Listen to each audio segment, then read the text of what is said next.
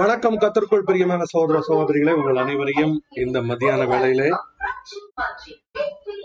இந்த மத்தியான வேளையிலே உங்கள் அனைவரையும் பிளஸிங் அட் ஹோம் நிகழ்ச்சியின் வழியாக சந்திக்க கர்த்தருடைய கிருபை எனக்கு கிடைத்தபடினா நான் அவருக்கு நன்றி செலுத்துகிறேன். நீங்கள் அனைவரும் நல்ல சுகத்துடனும் பலத்துடனும் ஆரோக்கியத்துடனும் இருப்பீர்கள் என்று விசுவாசிக்கிறேன். உங்க ஊர்ல எல்லாம் மழை எப்படி இருக்கு? இங்க கடந்த ரெண்டு மூன்று நாட்களாக நாங்கள் இருக்கிற பகுதிகளில் கடுமையான மழை பெய்து கொண்டிருக்கிறது. சென்னையில வந்து உள்ள வெள்ளம் அதை நீங்களும் அறிந்திருப்பீர்கள் என்று நினைக்கிற நம்புகிறேன். இங்க வெள்ளம் அந்த மாதிரி தொந்தரவு இல்லைன்னா கூட நாங்கள் மிக அதிகமான மழையை நாங்கள் அனுபவித்துக் கொண்டிருக்கிறோம். கர்த்தருடைய பரிசுத்த நாமம் மகிமைப்படுவதாக. ஆண்டவர் அவருடைய பிள்ளைகளை கர்த்தர் பாதுகாத்து வருகிறார்.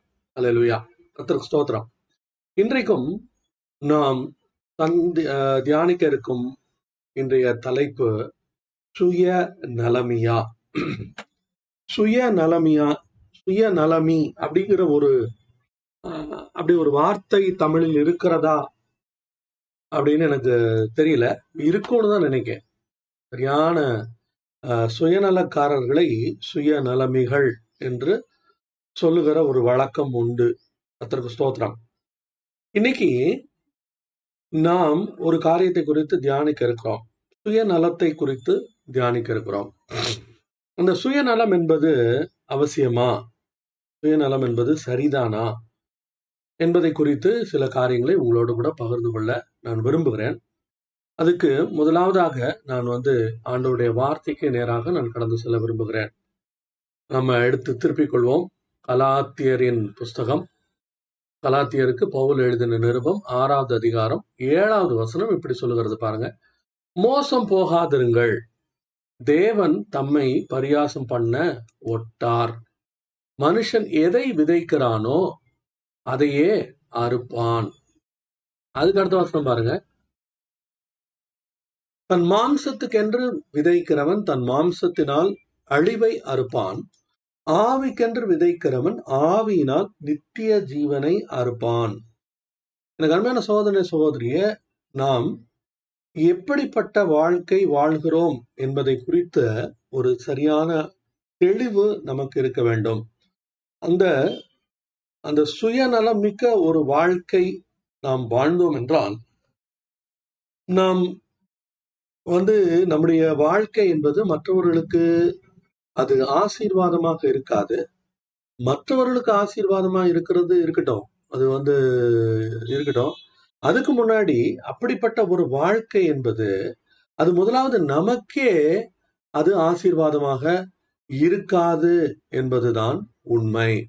எனக்கு அருமையான சகோதரனே சகோதரியே, ஆண்டவருடைய வார்த்தையிலிருந்து நம்ம இந்த காரியங்களை நம்ம வாசிக்க போகிறோம். அதுல வந்து ஆஹ் கர்த்தருக்கு ஸ்தோத்திரம். அதுல ஒரு ஒரு முக்கியமான ஒரு விஷயத்தை நம்ம தியானிக்கணும். அது என்ன அப்படின்னு கேட்டீங்கன்னா, இப்போ அந்த அநேகர் அநேகருடைய வாழ்க்கை அவர்களுக்கு வந்து ஆஹ் அவருடைய வாழ்க்கை என்பது தான் தன்னுடைய குடும்பம், தன்னுடைய பிள்ளைகள், ஆஹ் அதிகபட்சம் போன அவருடைய சபை, அதோடு முடிந்து விடுகிறதாக காணப்படுகிறது. இது நான் வந்து நாங்கள் இதுக்கு முன்பதாக பங்கு கொண்டு இருந்த அந்த சபையில அநேகர் இப்படி சாட்சி சொல்வதை நான் கேட்டிருக்கிறேன். நான் உங்களுக்கு ஏற்கனவே நான் பல தடவை சொல்லியிருக்கேன். நான் சொல்வது இந்த மாதிரி இந்த காரியங்களை குறிப்பிடுவது என்பது அவர்களை குறை சொல்வதற்காக அல்ல, அது வந்து என்னுடைய நோக்கம் இல்லை. எனக்கு அவங்களோட வாய்க்கா வரப்பு தகராறு எதுவும் இல்லை. ஆனால் அவர்களுடைய மனநிலை எப்படி இருக்கிறது, பொதுவாக ஜனங்களுடைய மனநிலை எப்படி இருக்கிறது என்பதை நாம் கண்டிப்பாக அறிந்து கொள்ளதான் வேண்டும். அவங்க என்ன சொல்லுவாங்க, நானும் என் வீட்டாரும் என்றால் எப்படியாவது பரிசுத்தப்பட்டு நாங்கள் ஆண்டவருடைய வருகையின் போது அவரோடு கூட எடுத்துக்கொள்ளப்படும்படியாக நீங்கள் யாவரும் ஜெபித்துக் கொள்ளும்படி தாழ்மையாய் கேட்டுக்கொள்கிறேன் அப்படின்னு சொல்லுவாங்க. அதாவது அவங்களும் அவங்களுடைய குடும்பத்தாரும் வருகைக்கு போகணுமா, அதுக்காக நீங்க எல்லாம் ஜெபிக்கணும். கேட்கறதுக்கு ரொம்ப ரொம்ப நோபலான ஒரு விஷயம் மாதிரி தான் தெரியுது. ஆனால் அடிப்படையில் இதுல வந்து ஏகப்பட்ட பிரச்சனைகள் இருக்கிறது. அதனுடைய ஒரு காரியம் என்ன அப்படின்னு கேட்டீங்கன்னா, இந்த அந்த சுயநலமிக்க வாழ்க்கை என்பது அவர்கள் தங்களுக்கு தாங்களே அவர்களுக்கு ஒரு சந்தோஷத்தையும் ஒரு விடுதலையையும் ஒரு ஆசீர்வாதத்தையும் மட்டும் கொண்டு வர வேண்டும் என்கிறதான ஒரு உணர்வில் இருக்கிறதை நாம் காண முடியும். கர்த்தருக்கு ஸ்தோத்திரம். இப்போ அப்படி அந்த மாதிரியான இருக்கிறவர்களால அவர்களை கொண்டு ஏதாவது தேவனுடைய ராஜ்யத்துக்கோ அல்லது ஆண்டவருக்கோ அல்லது சக கிறிஸ்தவனுக்கோ ஏதாவது பிரயோஜனமா இருக்குமா அப்படின்னு பார்த்தா அவருடைய வாழ்க்கை மிகப்பெரிய பூஜ்யமாக இருக்கிறது. இதெல்லாம் வந்து சும்மா ஏதோ ஒரு காரியத்தை சொல்லணும், நீங்க வந்து உங்களுக்கு இந்த அந்த குறிப்பிட்ட சபை பிடிக்காததுனால நீங்க அதை ரொம்ப மட்டம் தட்டி பேசுறீங்க அப்படின்னு ஒருத்தர் சொன்னார். இல்லை, எனக்கு அப்படியெல்லாம் ஒன்றும் இல்லை. நான் அதை விட்டு வெளியில வந்து கொஞ்சம் மற்ற இடங்கள்ல சுற்றி பார்த்த போது கூட மற்றும் பல இடங்களிலும் கூட ஜனங்களுடைய வாழ்க்கை முறை அப்படித்தான் இருக்கிறது.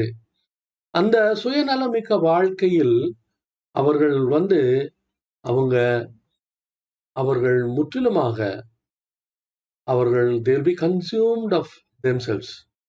அவங்களுக்கு தங்களுடைய காரியத்தை தவிர வேறு ஒரு ஒரு காரியத்தை குறித்த ஒரு அக்கறையோ ஒரு ஆர்வமோ விருப்பமோ இருக்காது. நான், என் மக்கள், என் பிள்ளைகள், போனா போது என் சபை, அதுல வந்து அந்த சபையிலையும் வந்து எல்லாம் ஒன்றும் பெருசா ஒன்றும் இல்லை, நாங்கள் எப்படியாவது வருகைக்கு போக வேண்டும்.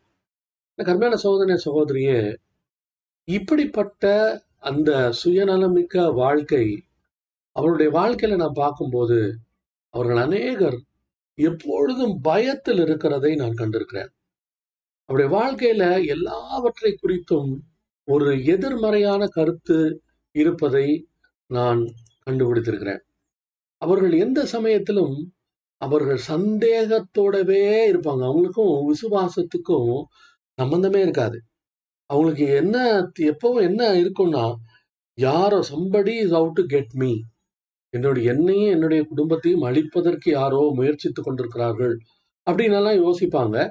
அண்ட் இன்னும் இன்னும் இந்த ஜனங்களுடைய ஒரு இன்னொரு இன்ட்ரெஸ்டிங்கான கேரக்டரிஸ்டிக்ஸ் என்ன அப்படின்னா, அவர்கள் ஆண்டவருக்கு முக்கியத்துவம் கொடுப்பதை விட அவர்கள் பிசாசுக்கு ரொம்ப முக்கியத்துவம் கொடுப்பதை நான் பார்க்க முடியும். அவங்க கிட்ட நீங்க எது சொன்னாலும், ஆ பிசாசு அப்படி பண்ணிடுவான் பிரதர், பிசாசு இப்படி பண்ணிடுவான் பிரதர், ஓ அது வந்துட்டான் பிரதர் அப்படின்னு சொல்லி எந்த சூழ்நிலையிலும் அவர்கள் தொடர்ந்து அவர்களுடைய வாழ்க்கை என்பது முழுக்க முழுக்க அவர்கள் தங்களையே சார்ந்து கொண்டு தங்களை மட்டுமே நோக்கி கொண்டிருப்பதால் அவர்களுக்கு வந்து அது தவிர இன்னொரு உலகம் இருக்குங்கிறதே அவங்களுக்கு தெரியாது. அதனால ரொம்ப ஷார்ட்டாக சொல்லணும்னா தேர் making their lives miserable. Okay, அடுத்தது இந்த சுயநலமிக்க வாழ்க்கை வாழ்கிறவர்களுக்கு அவருடைய வாழ்க்கையில் ஒரு முக்கியமான ஒரு காரியத்தை நாம் பார்க்க முடியும். அந்த ஜனங்கள் அவர்கள் எப்பொழுதும் மற்றவர்களை குறித்து பொறாமைப்படுகிறவர்களாகவும் மற்றவர்களை குறித்து எரிச்சல் அடைகிறவர்களாகவும் எதற்கெடுத்தாலும் சண்டைக்கு நிற்கிறவர்களாகவும் காணப்படுவதை நாம் பார்க்க முடியும். இந்த இந்த பொறாமையும் வைத்தறிச்சலும் எதுக்கெடுத்தாலும் சண்டை போடுறது இதெல்லாம் எங்கேருந்து வருது? இது வந்து அவருடைய இருதயத்தில் இருக்கிற இந்த சுயநலத்தினால்தான் வருகிறது. எனக்கு அன்பான சகோதரனே சகோதரியே, சுயநலவாதிகளின் இன்னொரு காரியத்தை குறித்து சிந்தித்து விட்டு இன்றைய தியானத்தை நாம் நிறைவு செய்வோம். இந்த சுயநலவாதிகள் எப்போதும் அவர்கள் கவலைப்பட்டு கொண்டே இருக்கிறார்கள். அவங்களுக்கு எந்த சமயத்திலையும் அவர் ஒன்று அவர்கள் தங்களை குறித்து அவர்கள் கவலைப்பட்டு கொண்டிருப்பார்கள். தங்களை குறித்து என்றால் தங்களை, தன்னுடைய குடும்பத்தை, தன்னுடைய மனைவி, பிள்ளை, அவ்வளவுதான். அதுக்கு மேலெல்லாம் அவங்க வந்து கவலைப்பட மாட்டாங்க. அவங்கள பத்தி மட்டுமே கவலைப்பட்டு இருப்பாங்க. அடுத்தது அவர்கள் இன்னொரு முக்கியமான ஒரு காரியத்தை குறித்து எந்த சமயத்திலும் கவலைப்பட்டு கொண்டிருப்பார்கள். அது என்ன தெரியுமா? அது பணம். அவருடைய வாழ்க்கையில் பணத்தை குறித்து எந்த சமயத்திலும் அவர்கள் கவலையினால் ஆட்கொள்ளப்பட்டிருப்பார்கள்.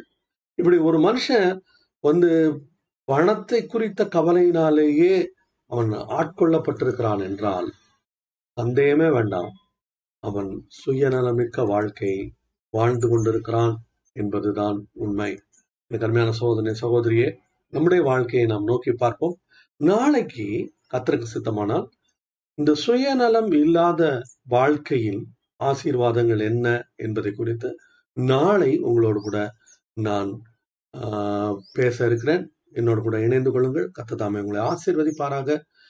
மீண்டும் அடுத்த நிகழ்ச்சியில் உங்களை சந்திக்கும் வரை உங்களிடமிருந்து விடைபெறுவது உங்கள் சகோதரன் சந்தோஷ். அல்லேலூயா.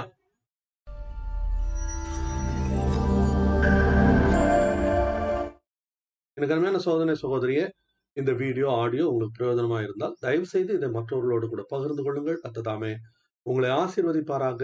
ஆமென்.